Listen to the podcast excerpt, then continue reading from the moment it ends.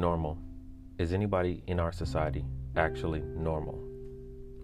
Why do we use that word so loosely?